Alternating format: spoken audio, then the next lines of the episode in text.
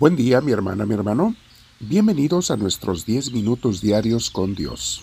Como ya sabes, son 10 minutos de meditación, de aprendizaje, de reflexión, que el objetivo es que nos lleven enseguida a la oración, a pasar un tiempo con Dios meditando sobre nuestras vidas. Vas a ver que eso te va cambiando la vida. Y el tema que hoy vamos a ver tiene que ver con eso. El tema de hoy se llama La práctica hacia al maestro y al santo también. Bien, antes de comenzar, siéntate derechita, derechito.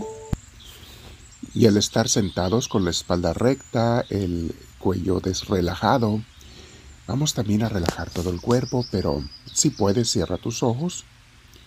Vamos a respirar profundo, con mucha paz, con mucha tranquilidad. Deja que Dios te vaya llenando porque lo invitamos, ya sabes.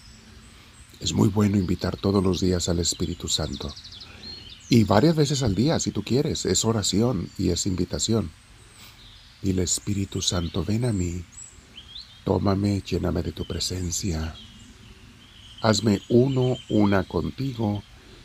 Y que mis obras, acciones, pensamientos, palabras, sean todos movidos por ti que todo el día lo viva en tu presencia, Señor. Comenzando con mi oración del despertar, mi oración de la mañana. Que sea oración más profunda cada día, Señor, y más entregada a ti. Relajo mi cuerpo, respiro profundo y te doy gracias, Señor, por ti. Bendito seas, Señor. Les decía a mis hermanos que vamos a meditar sobre este tema, la práctica hacia al maestro y al santo también. Hay refranes populares muy sabios ¿eh? en nuestra cultura hispana, eh, mensajes que nos dan mucha sabiduría, que se han acuñado a través de los siglos. Eh, mensajes similares son lo bueno cuesta, o el que quiera azul celeste que le cueste, y este que estamos meditando hoy, la práctica hacia el Maestro. Y yo le agregué, y al Santo también. El crecimiento, mis hermanos, en la vida espiritual y la santidad no tienen por qué ser diferentes, también requieren de práctica. Nadie se hace santo de la noche a la mañana. Toma tiempo, de hecho toma toda la vida. Toma perseverancia y a veces algo de esfuerzo. Pero los resultados valen la pena y el estar luchando por la santidad ante los ojos de Dios, eso nos hace ya santos y sus amigos personales. Es algo hermoso, aunque todavía no lleguemos a la santidad eh, en nuestros hechos, acciones y demás, en nuestra relación con Dios ante sus ojos ya lo somos, porque estamos tratando de serlo. Hay una frase que yo les digo, el que quiere de verdad ser santo, ya lo es.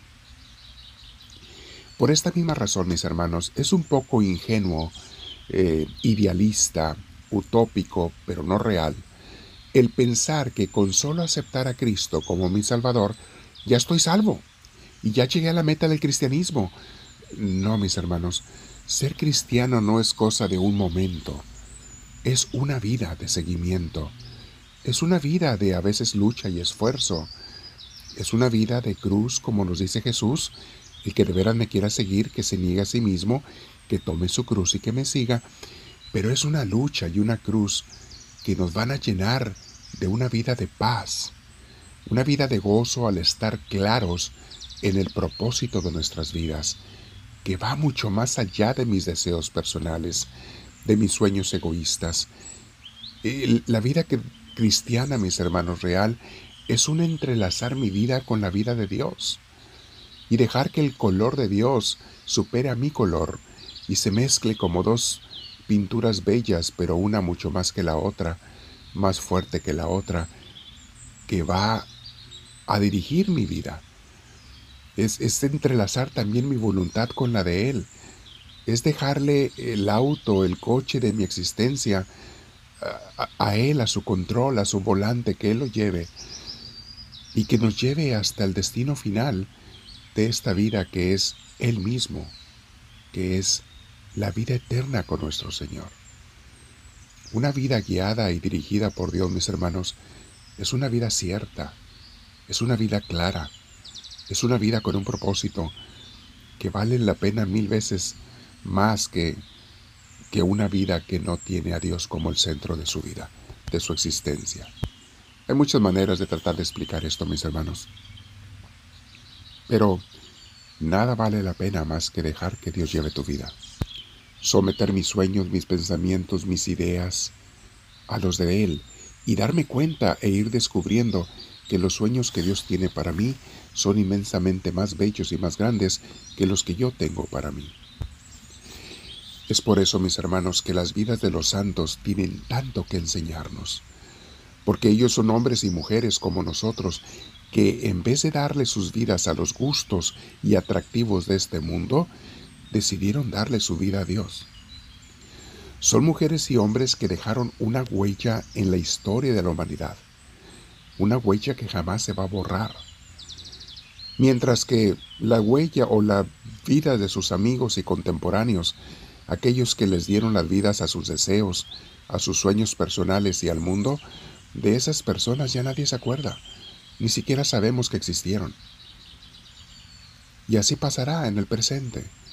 Habrá personas que le den su vida a Dios y queden marcando la humanidad para bien, para siempre, y habrá aquellos otros que le dieron su vida a la carne y al mundo, y de ellos ni quién se acordará dentro de unos años. Y mis hermanos, así como Dios no desperdicia tus sufrimientos, tampoco desperdicia cada uno de tus esfuerzos. Al contrario, los toma, los bendice y los multiplica. Vamos a meditar una cita bella del apóstol Santiago, Santiago 1, 19 y siguientes. Dice así. El versículo clave que vamos a meditar, eh, les adelanto, es el versículo 22, Santiago 1, 22, que dice, no basta con oír el mensaje de Dios, hay que ponerlo en práctica, pues de lo contrario se estarían engañando ustedes mismos. Pero ya llegaremos a él. Vamos a comenzar con el 19. Dice así. Recuerden esto, queridos hermanos. Todos ustedes deben estar listos para escuchar. En cambio, deben ser lentos para hablar y para enojarse. ¿Qué vería Santiago en las comunidades de aquel entonces, eh? Pónganse a escuchar más que hablar. Ah, cómo nos hace falta oír ese, ese consejo hoy en día. Nos encanta más hablar que escuchar. Por eso mucha gente no aprende. Van por este mundo sin jamás crecer, porque no escuchan, porque no meditan, porque no leen, porque solamente quieren hablar de lo poquito que ya saben y del otro poquito que inventan. Mis hermanos, aprende más el que escucha que el que habla. Es algo que todos tenemos que aprender.